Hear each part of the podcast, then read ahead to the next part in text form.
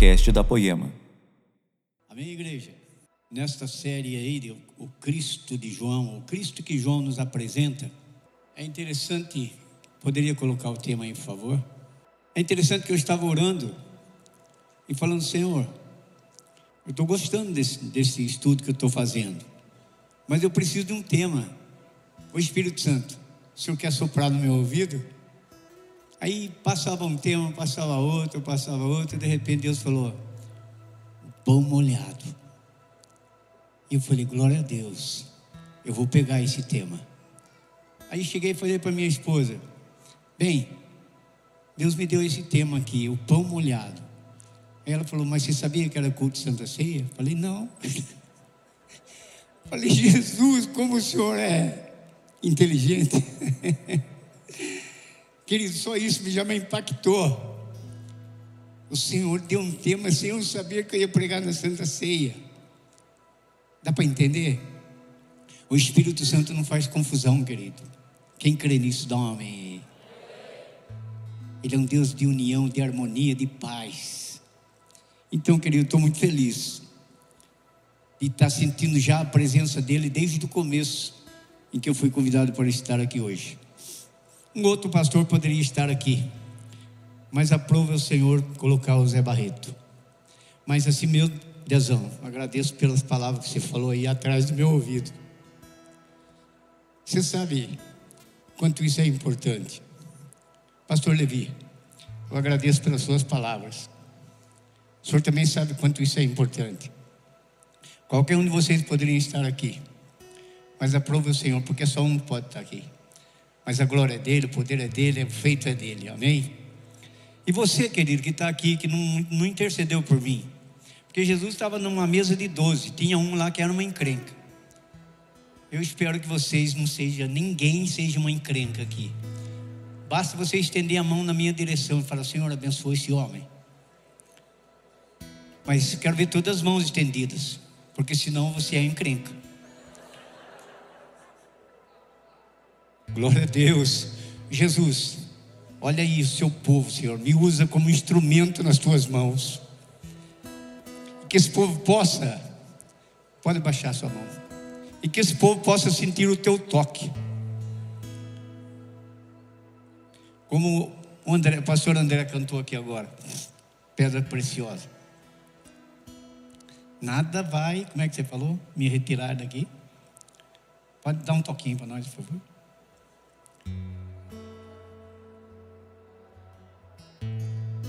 Eu não vou sair daqui. Nada vai me tirar daqui. Só essa parte.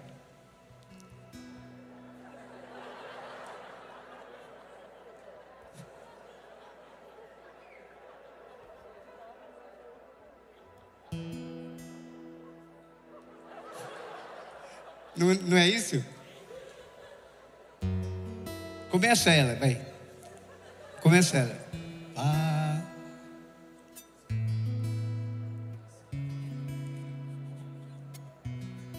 Queimou por ti, Pai, saudades. Confesso que demorei pra sentir, mas senti. E não vou sair daqui te tocar, sem ser tocado por ti. É isso que eu queria ouvir. Eu não quero sair daqui sem ser tocado. Oh! Como é bom isso, querido. Eu não sei se você está entendendo o que eu estou entendendo o toque do Criador do mundo, incriado, Criador de todas as coisas. Quer sentir o toque dele? Meu Deus. Está faltando papel aqui, viu, querido? Porque vai ser uma enxurrada de água aqui que não vai ser fácil. Cataratas do Iguaçu.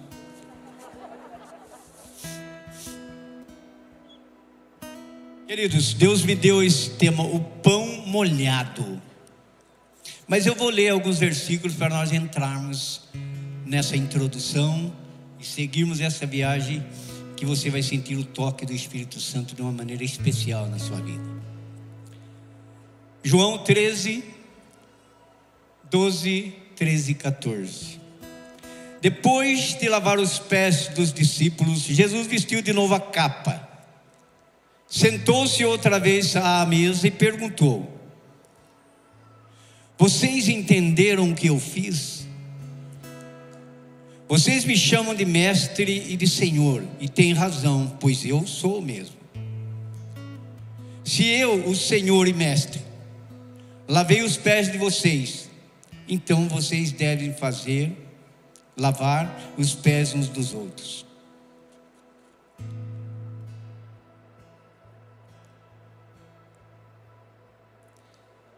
Essa cena de Jesus colocar cingir, cingir quer dizer colocar um cinto na cintura. Você imagina a cena, Jesus cingiu seus seus lombos, colocou uma toalha, pendurou como se fosse um avental,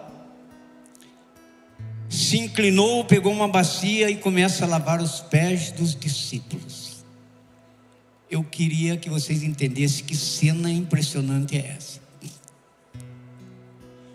Essa cena ela, ela se, se desenrolou porque Jesus estava preparando o coração dos discípulos para a sua partida, para a sua ida, para o lugar de onde ele veio, junto do Pai. Então Jesus começa a fazer aquilo e dá uns ensinamentos radicais, falando de reconhecimento de servo, de servir e demonstração de um verdadeiro amor. Que cena os apóstolos curtiram? Dá para entender, não dá? E Jesus pede para que eles realmente sintam, viram o que eu fiz? Façam a mesma coisa. Nós não vamos sair daí por aquele lavando o pé de todo mundo. Se precisar também lava, não só o pé, mas outras coisas também. Mas Jesus está falando de uma, uma comunicação, um relacionamento de cristão, onde envolve acima de tudo um perdão genuíno. Coisas que precisam ser a tônica da nossa confraternização, da nossa assembleia. Não só hoje, domingo à noite, mas todos os dias da nossa vida, a começar da nossa casa, onde é mais difícil. A nossa casa, querida, é a maior, maior chance que nós temos de praticar, de desenvolvermos o amor. Por quê? Porque você acostuma com a pessoa. E quando você acostuma com a pessoa, querido, dá licença, desculpa, perdão, fica para em segundo plano. E Deus não disse que é para ficar em segundo plano. Façam o que eu fiz. Lavem os pés dos outros também. Perdoe, viva isso, desça, rebaixa. Se o outro é maior que você, não interessa, faça o menor, porque no céu o menor, querido, é o menor que será o maior. Que lição Jesus estava dando para os apóstolos? No João 16, eu vou ler isso daqui também, para nós concluirmos essa introdução. João 16, de 1 a 11. Tenho-vos dito estas coisas para que não vos escandalizeis. eles vos expulsarão das sinagogas. Mas vem a hora em que todos os que vos matar julgará que isso, que com isso tributar culto a Deus. Isto farão porque não conhece o Pai e nem a mim. Ora, essas coisas vos tenho dito para que, quando a hora chegar, vos recordeis de que eu vou-las disse. Não vou-las disse desde o princípio, porque eu estava convosco. Mas agora vou para junto daquele que me enviou, e nenhum de vós me pergunta para onde vais. Pelo contrário, porque vos tenho dito essas coisas, a tristeza encheu o vosso coração. Mas eu vos digo a verdade: convém-vos que eu vá, Porque se eu não for, o consolador não virá para vós outros. Se porém eu for, e vou e vou eu vou-lo enviarei. Quando ele vier, convencerá o mundo do pecado, da justiça e do juízo. Amém? Jesus, então, com, esse, com essa primeira ideia dele de realmente mostrar a humildade, sendo Senhor e Mestre, e lavar os pés dos apóstolos, e depois, realmente, quando ele está dizendo aqui, tenho-vos dito estas coisas, não vos escandalizeis, ele está se referindo ao capítulo 13, onde ele fala muita coisa, preparando, é muito para ler, não dá para ler. Jesus estava preparando o coração dos discípulos, através de tudo que ele falou no capítulo 13 inteiro, desde o 1 até o final. E ele diz: Não vos escandalizei, ele estava preparando, eu vou partir. Queridos, eu vou só abrir um pequeno parênteses para você entender o teor dessa partida. Nós estivemos domingo e no final de semana em Mogi das Cruzes. E o que nós fizemos para aquele casal de pastor, fizeram para nós nesse domingo hoje. Nós ficamos lá, fomos tratados que nem rei. Fomos bem recebidos por aqueles pastores. Vou falar o nome deles aqui porque merece. Pastor Luiz e pastora Ana. Que recepção nós tivemos. Que bênção. Que gostoso. E eu imagino que quando nós saímos, até cantei uma musiquinha para ele. Quem parte leva a saudade de alguém que fica chorando de dor. Agora a moça veio e ficou na minha casa, uma serva lá de Blumenau. Ficou em casa, orando com a minha esposa, partilhando as coisas sobrenaturais com a minha esposa. E hoje chegou o dia dela ir embora. Se ela estiver assistindo, ela vai ver agora, viu? Raquel deixou a gente chorando de tristeza. Apenas dois dias a irmãzinha ficou em casa. E ela saiu, está minha esposa ali, não é bem? Parece que a casa ficou vazia. Parece que alguma coisa está faltando. Porque uma serva abençoada de Deus estava conosco no final de semana. Isso eu estou falando para vocês entender. Três anos os homens ficaram com ele. Três anos os homens viram tudo o que ele estava fazendo. Eles foram escolhidos, entregaram tudo para servir o Mestre. Depois de três anos, Jesus está preparando o coração dele para sair de cena. Ele não estava nem entendendo direito. Mas Jesus estava querendo deixar para ele aquilo que o Espírito Santo assumiria como compromisso a partir daquela hora. Eu vou para que o Paráclito venha, para que o advogado, para que o intercessor, para que o consolador, aquele que consola a nossa dor, para que ele venha encontre espaço no coração de vocês. Por quê? Porque ele convencerá o homem, versículo 9: convencerá o homem do pecado, porque não creem em mim.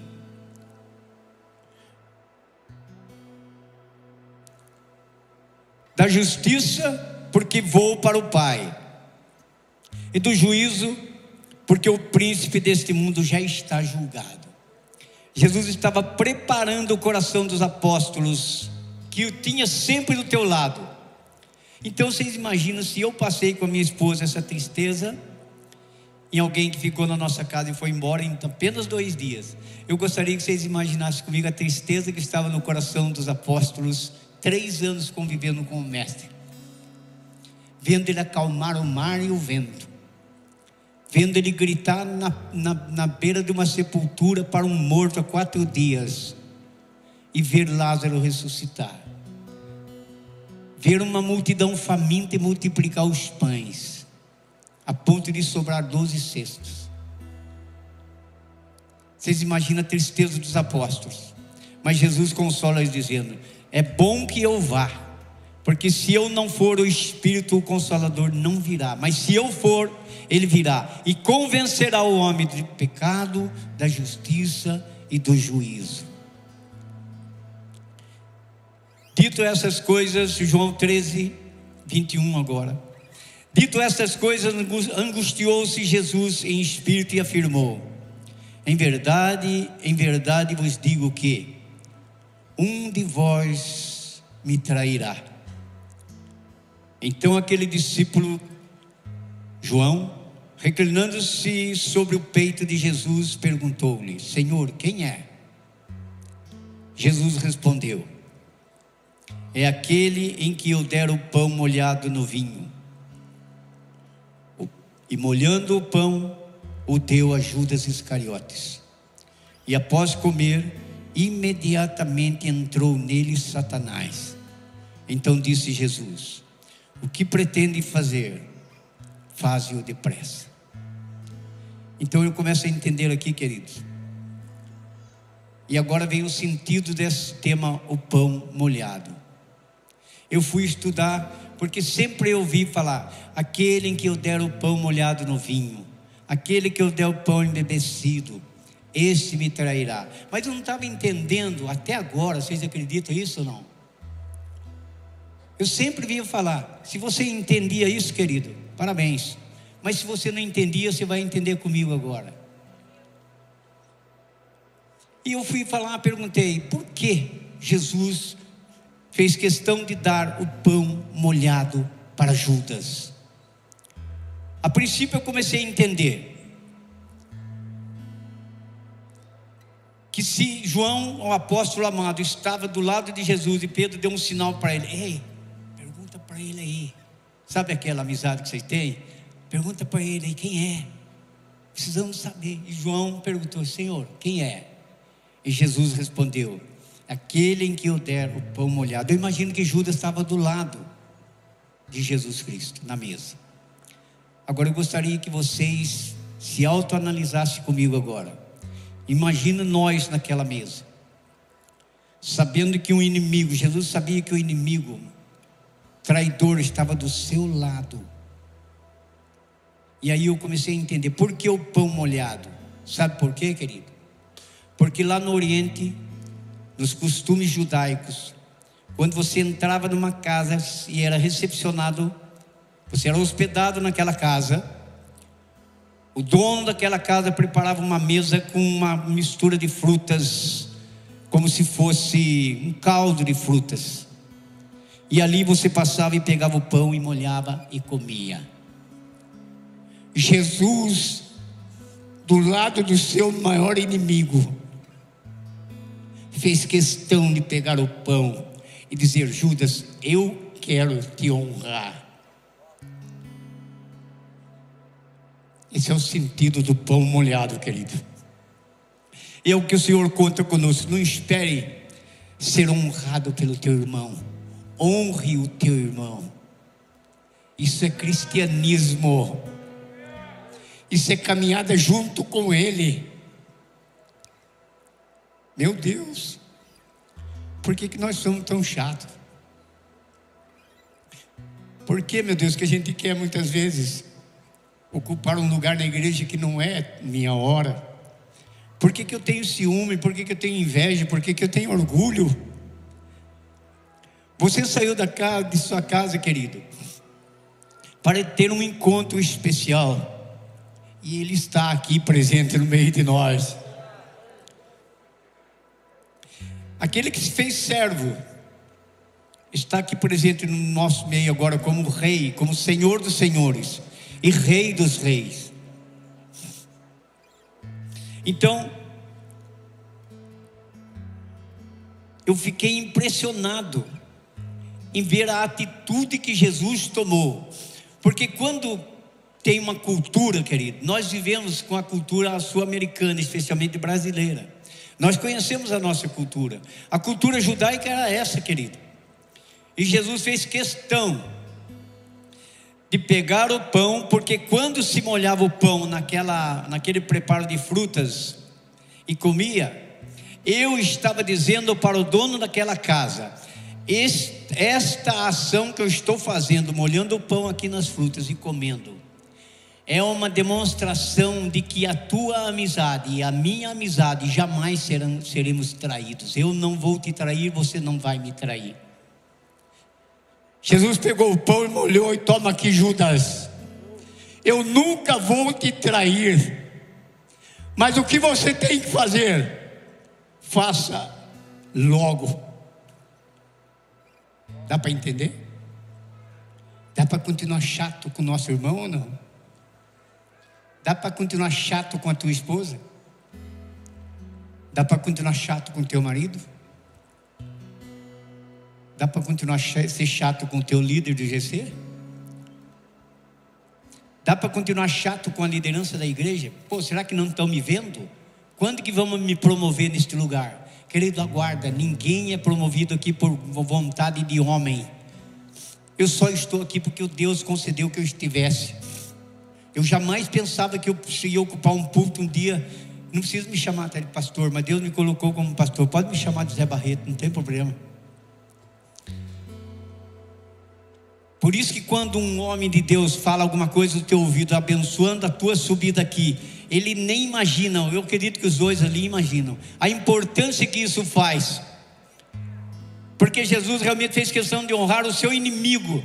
E muitas vezes sobe aqui uma pessoa, que ninguém nem se toca para dar um toque na cabeça dele para orar. A gente sobe, mas a gente sente.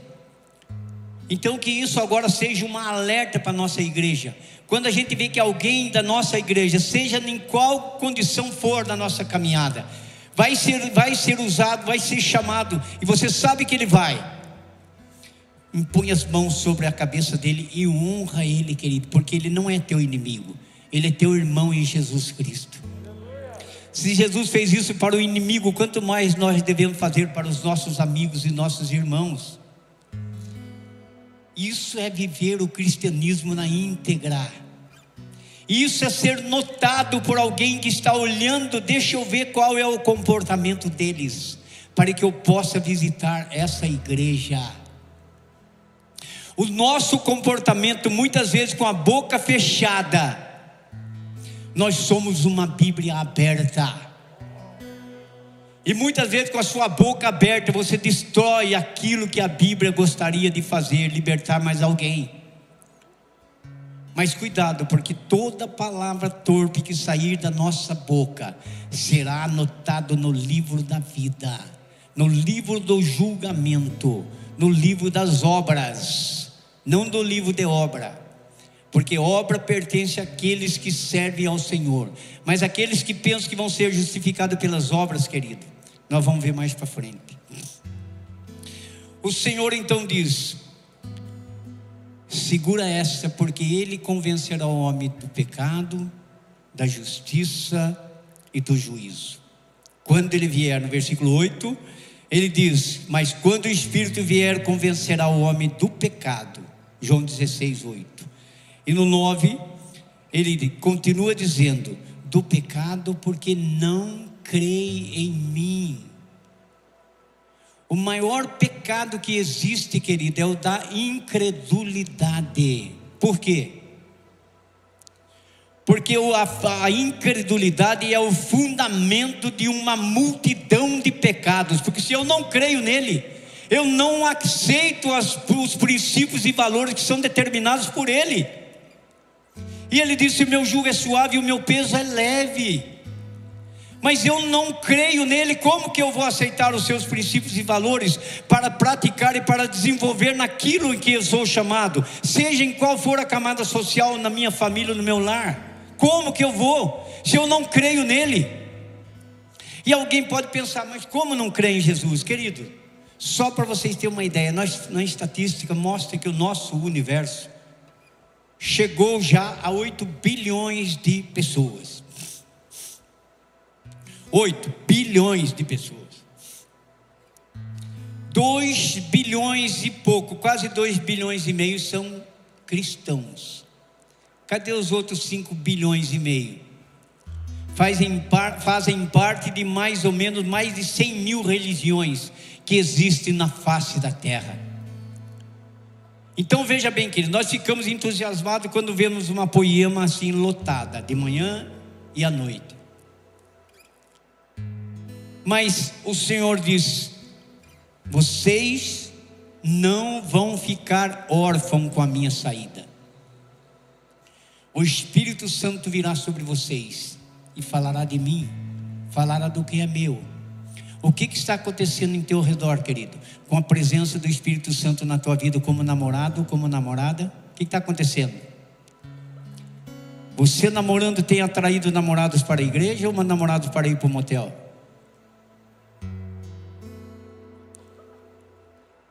O que, que os casados estão fazendo hoje, querido, para atrair, dando realmente um sentido de que o Espírito Santo está agindo no seu relacionamento matrimonial, conjugal? Para que outros casais casados sintam realmente, eu quero estar na igreja que esse casal vai, porque a vida desse casal é uma bênção. Como é que está?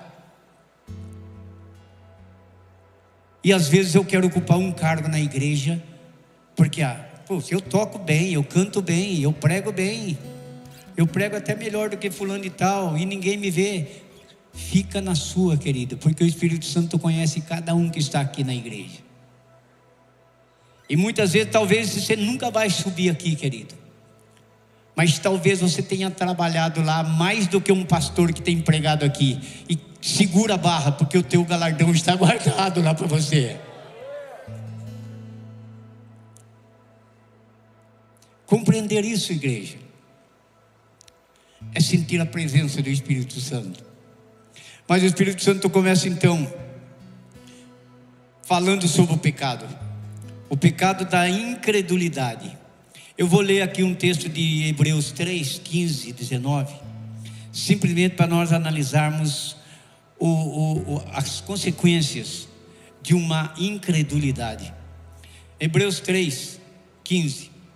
Enquanto se diz, hoje, se ouvirdes a voz, a sua voz, não endureçais o vosso coração, como foi na provo provocação.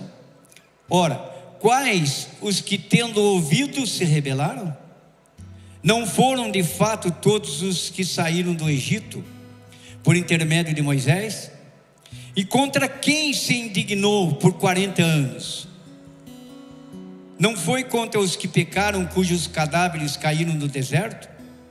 E contra quem jurou que não entrariam no seu descanso, senão contra os que foram desobedientes? Vemos, pois, que não puderam entrar por causa da sua incredulidade.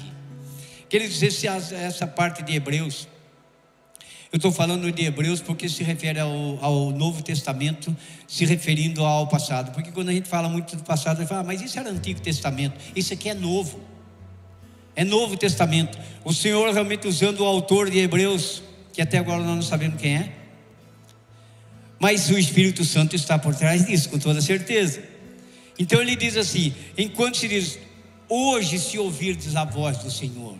Se você ouvir a voz do Senhor, querido, não endureça o seu coração, abra. Não é o fato de uma da igreja estar cheia, não é o fato de você estar aqui que realmente nós fazemos parte do exército. É preciso que eu encaixe nesse exército, e para que eu encaixe nesse exército de uma maneira objetiva, eu tenho que afastar de mim toda a incredulidade e crer realmente nos feitos que Jesus Cristo realizou para que nós pudéssemos estar aqui, porque se ele não tivesse o que ele fez, querido, não teria sentido nenhum. Eu estaria falando para quem? Quem estaria me ouvindo? Ninguém. Nós não sabíamos, nós estávamos condenados, nós estávamos sem destino, nós não éramos povo.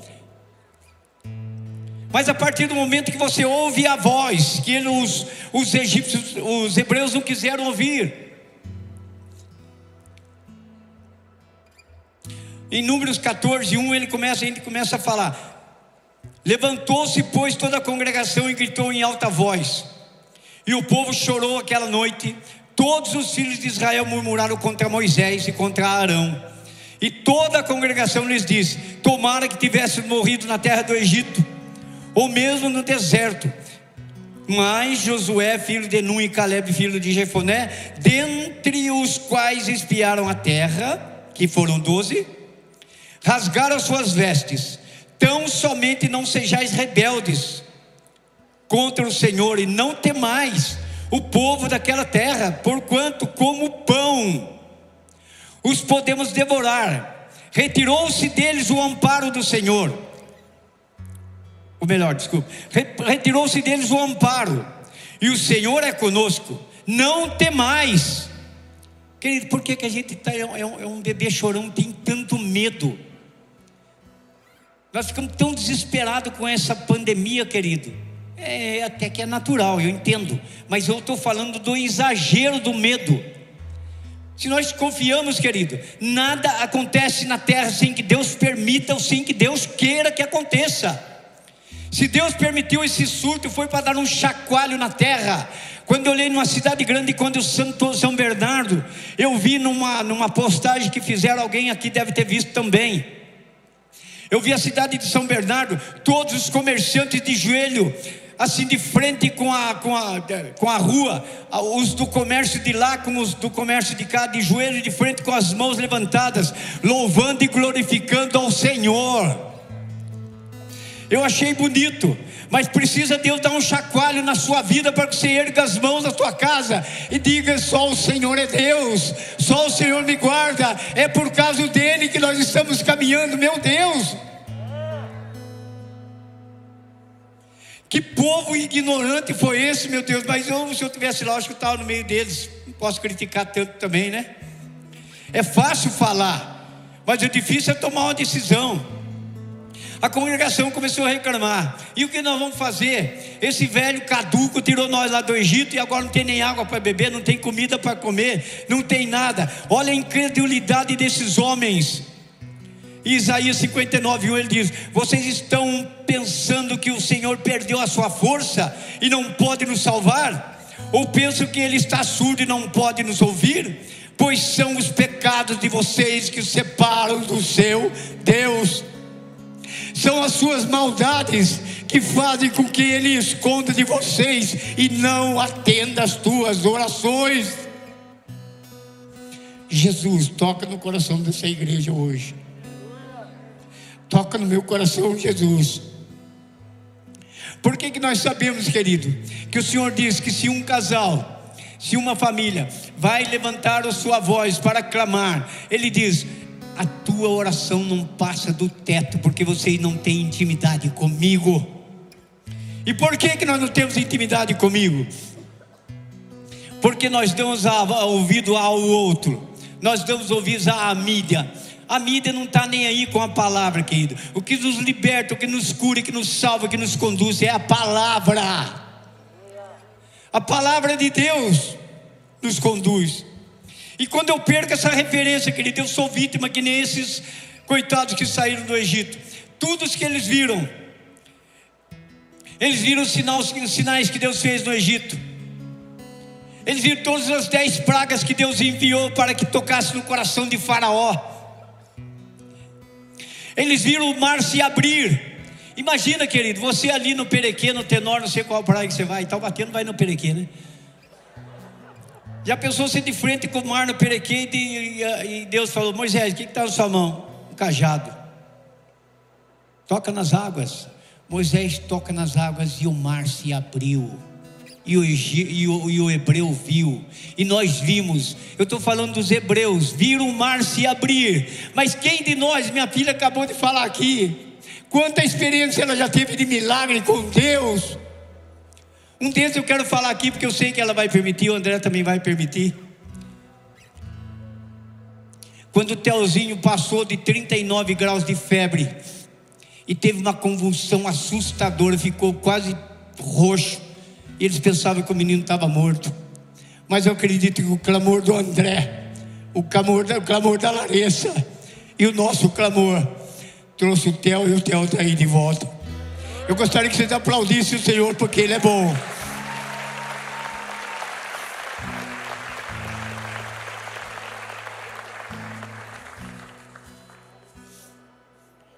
Quantas experiências esses hebreus tiveram? Quantas experiências nós tivemos com Deus? Mas de repente a caminhada pelo deserto parece que tudo é difícil. Querido, 30 dias ele atravessava o deserto. Como que pode um deserto que poderia ser atravessado em 30 dias foram gastos 40 anos? Vai ser burro assim lá no, no, no, na China. Querido, Deus tem enchido a tua casa de graça e de bênção. E você tem colocado Deus na parede, por quê? Eu vou na igreja hoje, se Deus não resolver meu problema aqui, ó, tchau. Ademém que eu vou em frente. Queridos, creia somente. Josué e Caleb creram. Ele falou: Vocês espiaram a terra, vocês viram as uvas que os cachos de uvas que davam lá, vocês viram como a terra é fértil. É, mas e os gigantes? Mas Deus falou que colocaria eles como um, um pedaço de pão na nossa mão, e o Senhor os abandonou, e nós simplesmente temos que escutar a voz de quem manda. Não temais. É isso que está faltando para nós cristãos, esta fé genuína ser desabrochada no nosso interior. Não temais. Quem cuida do Brasil, querido, não são os políticos eleitos federal, estadual, municipal.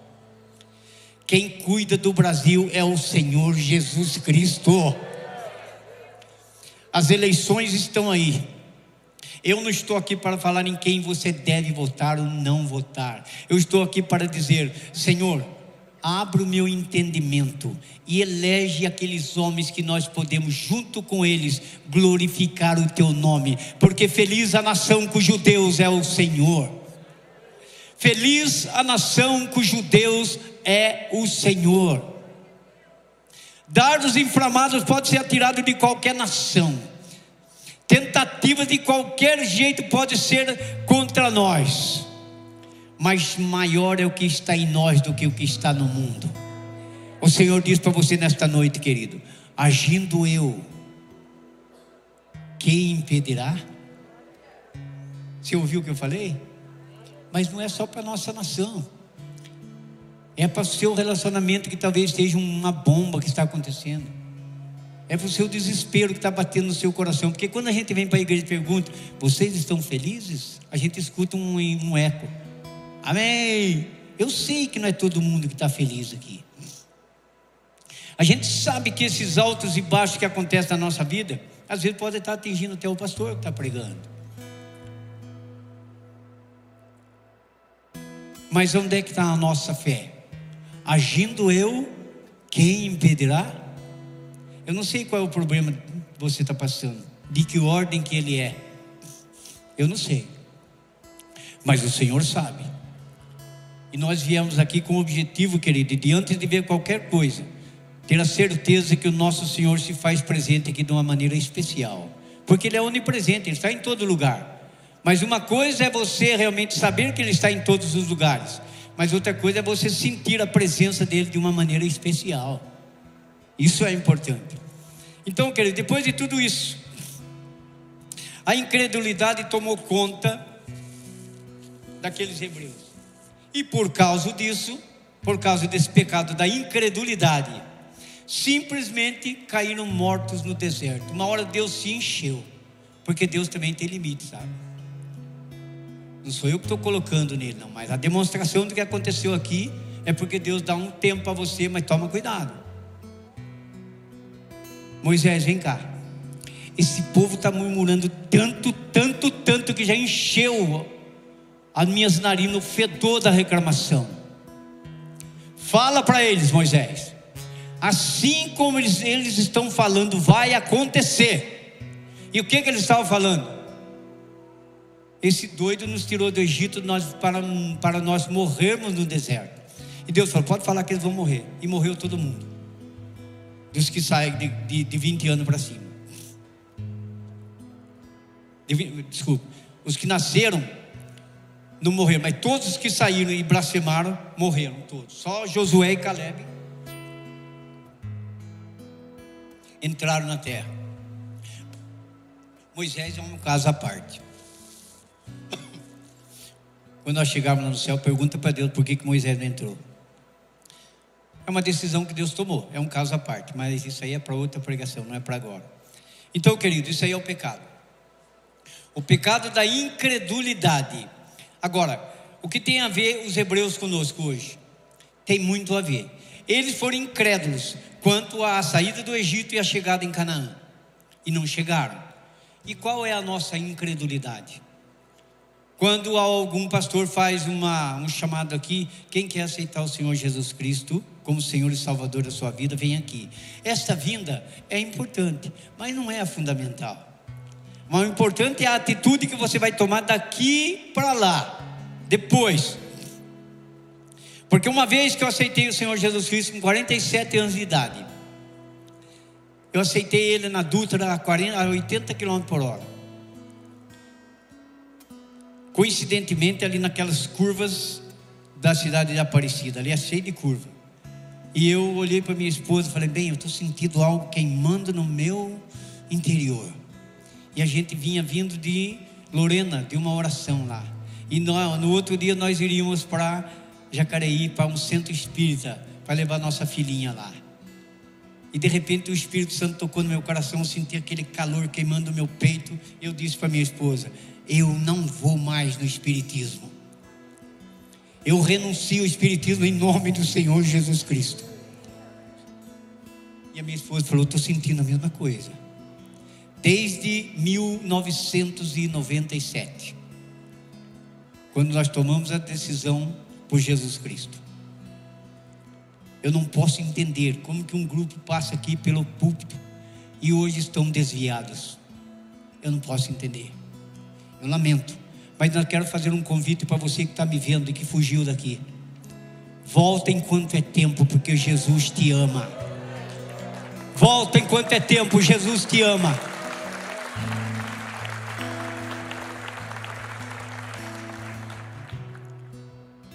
Em segundo lugar,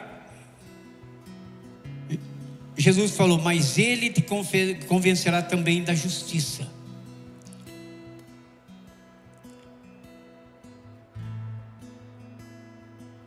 Se nós analisarmos, querido, olha a situação do homem.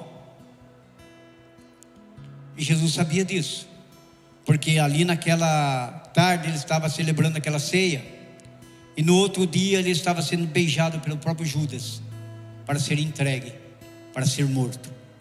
Então olha a situação do homem. Primeiro, Romanos 1,18. Ele é culpado. Do céu, Deus revela a sua ira contra todos os pecados e todas as maldades das pessoas que, por meio das suas más ações, não deixam que os outros conheçam a verdade a respeito de Deus. O homem é culpado, não tem por onde correr. Segundo, o homem é incapaz de se auto-justificar.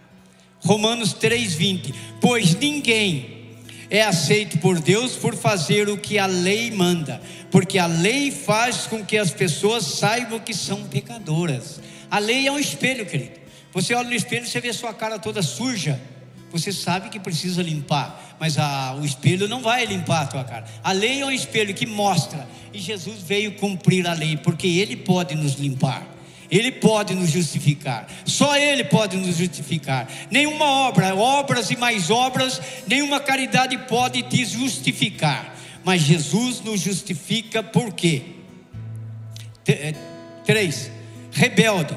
O ser humano não só está em uma situação de desespero, em desespero espiritual e sem condições próprias de sair dela, como também não tem desejo de sair. É pecador, condenado, incapaz de se auto-justificar.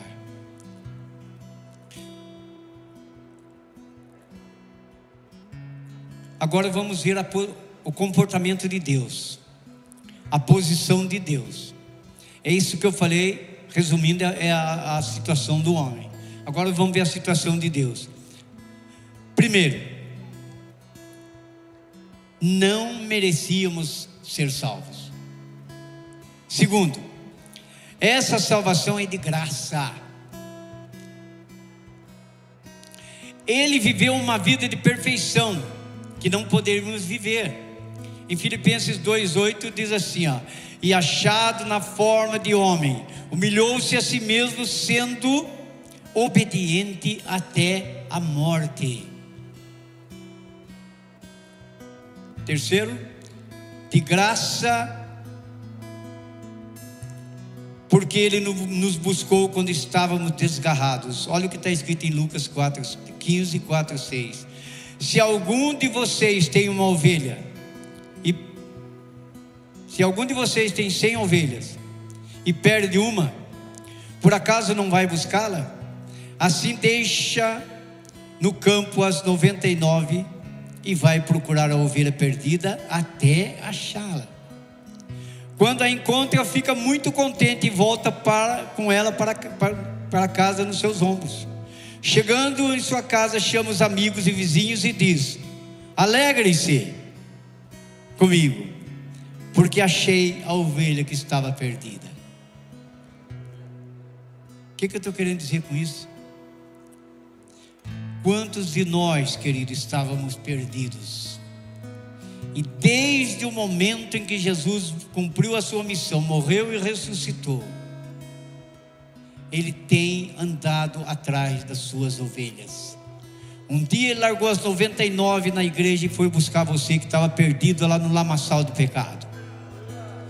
Um dia ele foi buscar você, querido, porque ele conhece a sua vida. que vivia numa prostituição barata. E ele foi lá através do Espírito Santo e convenceu que aquilo te levaria para o inferno. E trouxe você aqui, querido. E agora, se alguém olhar para você e querer acusar do teu passado, ele fala assim: não liga, não, vai fazer uma aliança comigo? Pode fazer, que do seu passado eu não lembro mais, querido. Perdoa a sua culpa. Esse é o nosso Deus. Ele vai traz, nos limpa, esquece do passado e vamos começar de novo. E Ele perdoa o nosso pecado. E nós temos a petulância de olhar muitas vezes para o nosso cônjuge, para o nosso filho, para a nossa namorada ou namorado, e dizer com toda arrogância: Pensa que eu esqueci o que você fez? Vai plantar batata. Se o nosso Deus fala do seu passado, eu não lembro mais. Vamos começar de novo. Essa é a linha de Deus. Então, queridos, vamos olhar agora para o nosso Deus. E olha o que ele faz para que nós estivéssemos aqui hoje. Ele largou as 99 e foi lá. Como? Como, Zé? Como eu não vi ele vir buscar? Como? Eu não, como que eu vim? Eu vim sozinho. Largue de ser arrogante, querido. Você não veio sozinho. Ninguém veio para essa igreja aqui se não sentiu um toque do Espírito Santo. Ah, mas quem falou comigo foi fulano e tal. Deus usou fulano e tal para falar no seu coração. Querido, um dia eu estava atendendo um cliente que era ímpio. Eu não estou acusando ele, não. Estou falando que tomara que ele morreu, foi para o céu, se converteu. Tomara que foi. Não sei. Mas um dia, esse ímpio me falou que nem burro falou com Balaão. Ele falou: José, se você estiver nessa condição, eu te digo, olha, até parece o Senhor falando comigo. Eu te digo, saia enquanto é tempo, porque eu estou arrasado na vida, estou desesperado. Eu falei, meu Deus do céu, como que um homem dessa natureza pode falar comigo assim? Deus usa quem Ele quiser, querido. Deus usa galo, Deus usa burro, Deus usa homem. E eu, a partir dali, comecei realmente a me retratar e comecei realmente me autoanalisar. E comecei a pensar, até um ponto que eu cheguei e dobrei meu joelho na presença do Senhor, num altar, na presença de um altar. Falei, Jesus, eu escutei aquele homem falar aquilo para mim, mas eu tenho certeza que não foi dele mesmo. Foi algo sobrenatural que aconteceu. Eu me prostro na tua presença agora e peço para o Senhor me ajudar que porcaria de homem que eu sou, não consigo, não consigo vencer esse pecado. E a partir dessa data o Senhor me libertou. E eu me sinto liberto pelo poder do sangue de Jesus Cristo. Que coisa boa, querido. Que coisa maravilhosa. E se nós formos aqui, querido, pedir para o Senhor, Senhor, abre um pedacinho do passado de fulano e tal. Querido, você saía correndo da igreja, tenho certeza. Você ia vazar aqui porta estivesse fechada, você meteu o pé na porta. O nosso passado não valeu nada. Sabe o que é nada? E a nossa presença só vale porque Ele nos justificou. Como? Jesus foi traído. Jesus foi preso. Jesus foi crucificado. Jesus foi morto. Por causa de nós. Você entende isso? Dá para entender ou não? Por causa de você, ex-pecador horroroso que está aqui agora abençoado. E eu me enquadro nessa também. Mas a morte não pôde contê-lo. Jesus ressuscitou ao terceiro dia. Que feito é esse, querido? O mundo não quer acreditar. A incredulidade dominou mais de 6 bilhões de pessoas. E nós temos que interceder, nós temos que clamar para que isso, eh, nós não somos, não somos privilegiados, não. Mas assim como nós tivemos essa graça de alguém chegar até nós, num toque do Espírito Santo e nos alertar, sai dessa vida enquanto é tempo, cara. Sai dessa vida, vem para o Senhor Jesus, porque depois da morte, depois que você abotou o paletó, já era, querido. Aí pode fazer oração de 30 dias, sétimo dia, de um ano, de tantos anos. Nada vai adiantar, querido. Nada. A ida de Jesus Cristo convence o homem da justiça. A ida de Jesus Cristo para o Pai convence o homem da justiça. Por quê? Porque a cruz aparentemente foi uma derrota do nosso Jesus Cristo, mas não pôde contê-lo. Satanás deve ter feito a maior festa quando viu Jesus agonizando naquela cruz, mas o que ele não esperava é que Jesus ressuscitasse ao terceiro dia. E eu desafio você agora, querido. Você ainda que não tem essa intimidade com o Senhor Jesus, que um pouco de incredulidade ainda está invadindo a tua vida. Creia que Ele é o único e suficiente Salvador da tua vida. E o tempo é agora, querido. Agora é a hora realmente de nós entrarmos numa intimidade com Ele, para que nós não sejamos realmente conduzidos a um trono realmente que é chamado o grande trono branco. Eu gostaria de fazer uma, uma, uma pequena pergunta, mas você não responde, tá? Eu não sei se você sabe qual é o teor, qual é a objetividade do grande trono branco. Falando assim, eu falando, parece que é gostoso, não parece? Se você pensa que quando você estiver diante do trono branco, você está diante de uma de uma grande situação para você, você está completamente enganado. Ai de quem estiver diante do grande trono branco. Isso quer dizer que foram todos aqueles Eu vou ler o, o, o versículo 15 do capítulo 20 de Apocalipse. Vou dar um pulinho, depois eu retorno. Quem não tinha o seu nome escrito no livro da vida foi jogado no lago de fogo. Pregação dessa natureza eu, eu gosto porque a igreja fica em silêncio. Não tem aleluias e nem glória a Deus porque eu sou chamado a uma alta reflexão.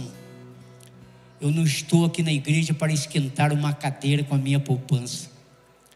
Eu estou na, aqui na, na igreja para ouvir a voz do profeta que está numa intimidade com o Senhor e está dizendo para você: aceita o Senhor Jesus Cristo como Senhor e Salvador da sua vida hoje para que você, através da justificação que Jesus proporcionou para nós, sendo traído, sendo preso, sendo crucificado, sendo morto e sepultado, passou as maiores humilhações, dores indescritíveis,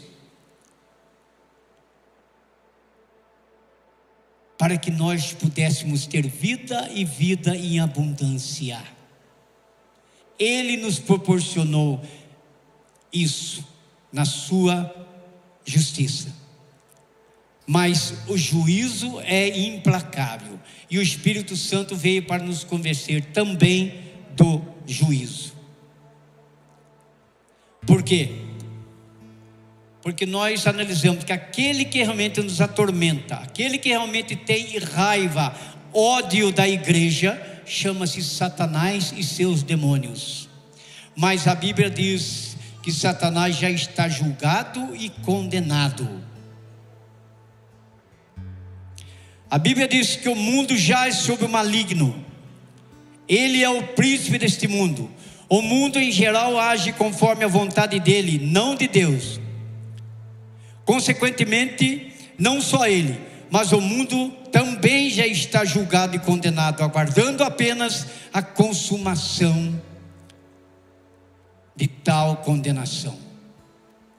Um dos significados disso é que todo, todos quanto insistem em permanecer sob a direção de si próprio e dos costumes do mundo, sem Cristo na sua vida como Salvador, estão aderindo a uma causa condenadora, entrando numa viagem da vida em um navio cujo naufrágio, naufrágio é certo.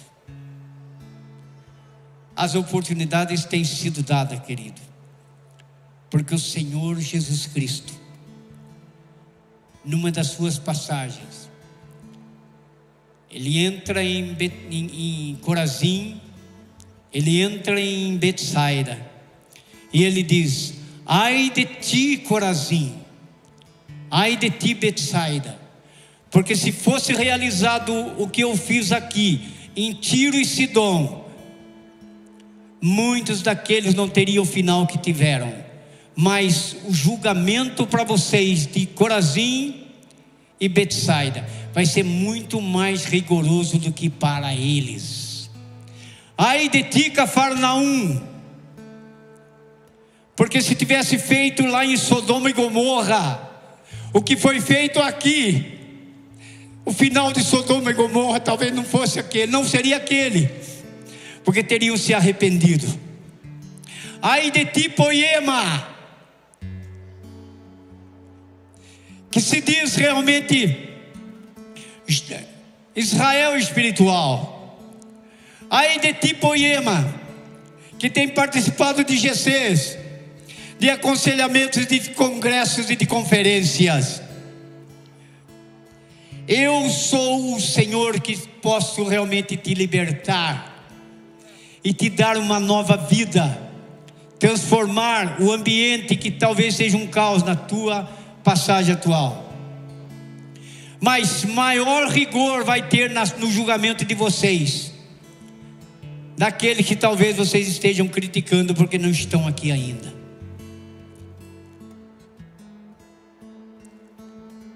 E a palavra de Deus diz então no versículo 11 do, capítulo 20 de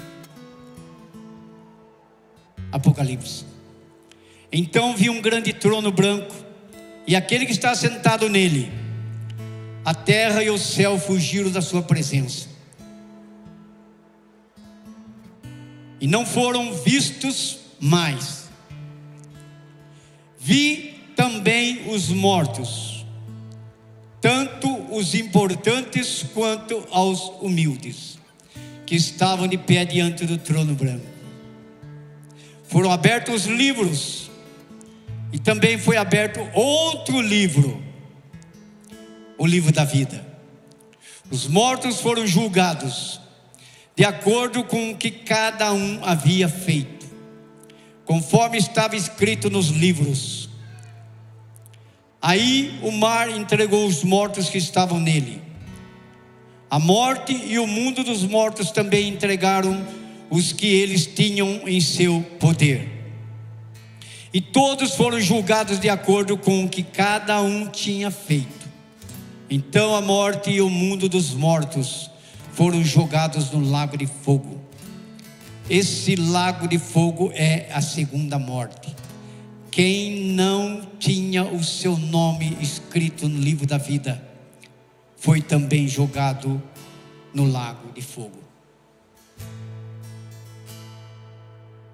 Esse é o juízo.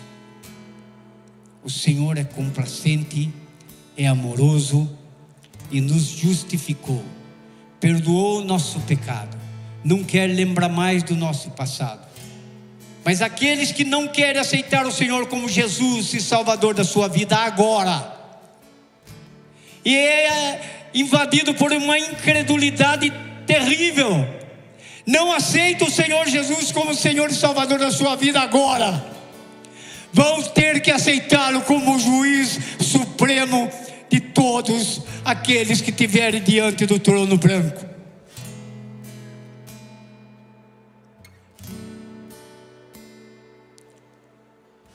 Que trono branco é esse?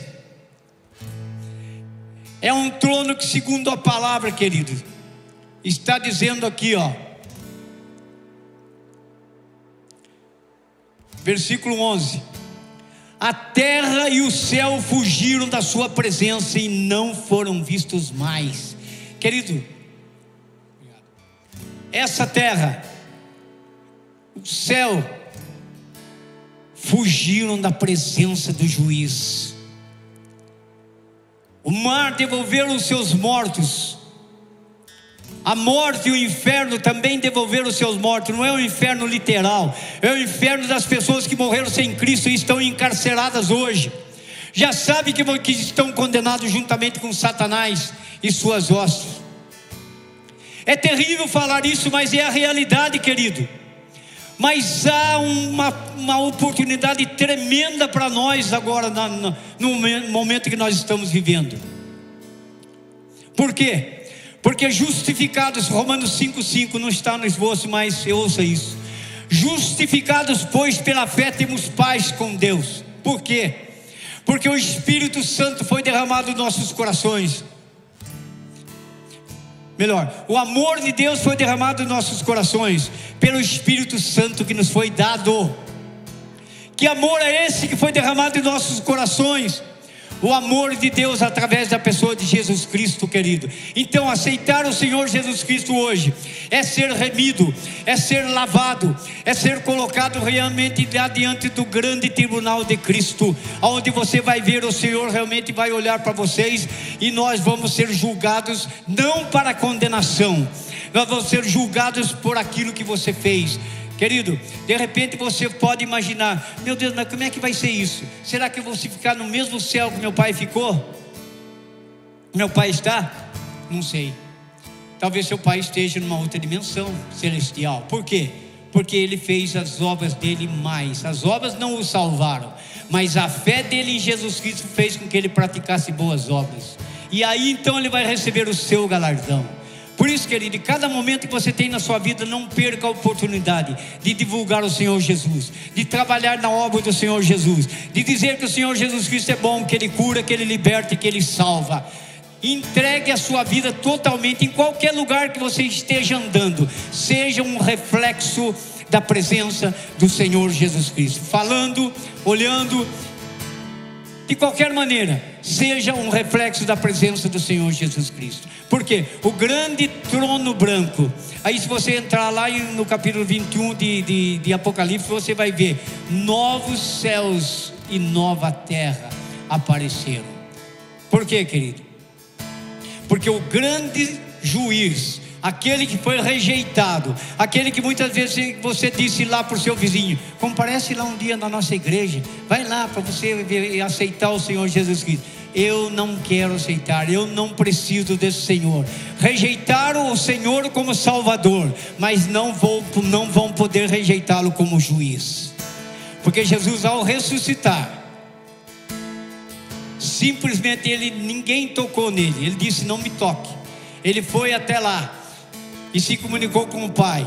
E a partir de lá foi dado a ele todo o poder no céu, na terra e em todos os lugares. A ele pertence todo o poder. Por que trono branco? Porque o trono é santo. E o santo, querido, nesta hora, quem não quis aceitá-lo, quem persistiu realmente em ser realmente resistente ao chamado de Jesus Cristo, agora vão ter que encarar aquele que é realmente detector de todo o poder, de toda a honra e de toda a glória. Vão estar na presença dele. Quem que vai estar lá? O grande juiz, nosso Senhor Jesus Cristo. A igreja que vai ser arrebatada e depois vive aqui mil anos com o Senhor e depois vai estar lá do lado do nosso Senhor Jesus Cristo os anjos e os ímpios. Mas aí é o lugar que o filho chora e a mãe não vê, querido. Não adianta você gritar, eu quero a minha mãe. Você pode querer o que você quiser. Existe um lugar esperando para você junto com Satanás. Você o que eu digo é vocês lá, nós somos nós aqui, graças a Deus. Existe um lugar lá chamado Tacho de Fogo. O Senhor tem chamado você hoje para uma transformação de vida. Você ainda que anda pulando uma cerca aí, cuidado, querido. Você que anda com esses namorinhos aí, tipo Hollywood aí, cuidado. Você que anda aí ainda vivendo de propinas e mais propinas aí, cuidado. Você que anda à mercê de muita mentira para realmente se andar bonito como se fosse o crentão mais bonito e mais santão da poema, cuidado. Maior é o julgamento para os da igreja do que os que estão lá fora. Mas este julgamento vai acontecer.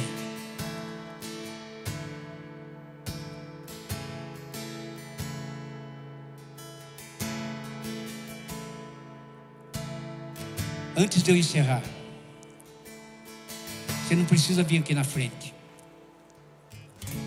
Mas se você quer fazer um, pacto com o Senhor Jesus Cristo de verdade, ah, mas eu já fiz outra vez. Querido, alguma coisa que está balançada na sua vida precisa ser reajustada. Esses que penduram no celular, essa pornografia maldita que existe, nós sabemos que existe. E não consegue, pastor, mas não consigo. Esses que ainda estão aí cometendo adultério, eu não estou julgando. Eu estou convidando você para começar uma vida nova a partir de hoje. Você que anda fazendo sexo antes do casamento pode dizer: Não, mas hoje não tem problema. Não é tanto assim também. É muita radicalidade dos pastores. Cuidado se você morrer nessa situação. E você vai falar: Senhor, mas o senhor vai me mandar? Não. Vocês tiveram os profetas lá, não ouviram e não se converteram porque não quiseram. Todas as oportunidades que poderiam ser dadas para você foram dadas.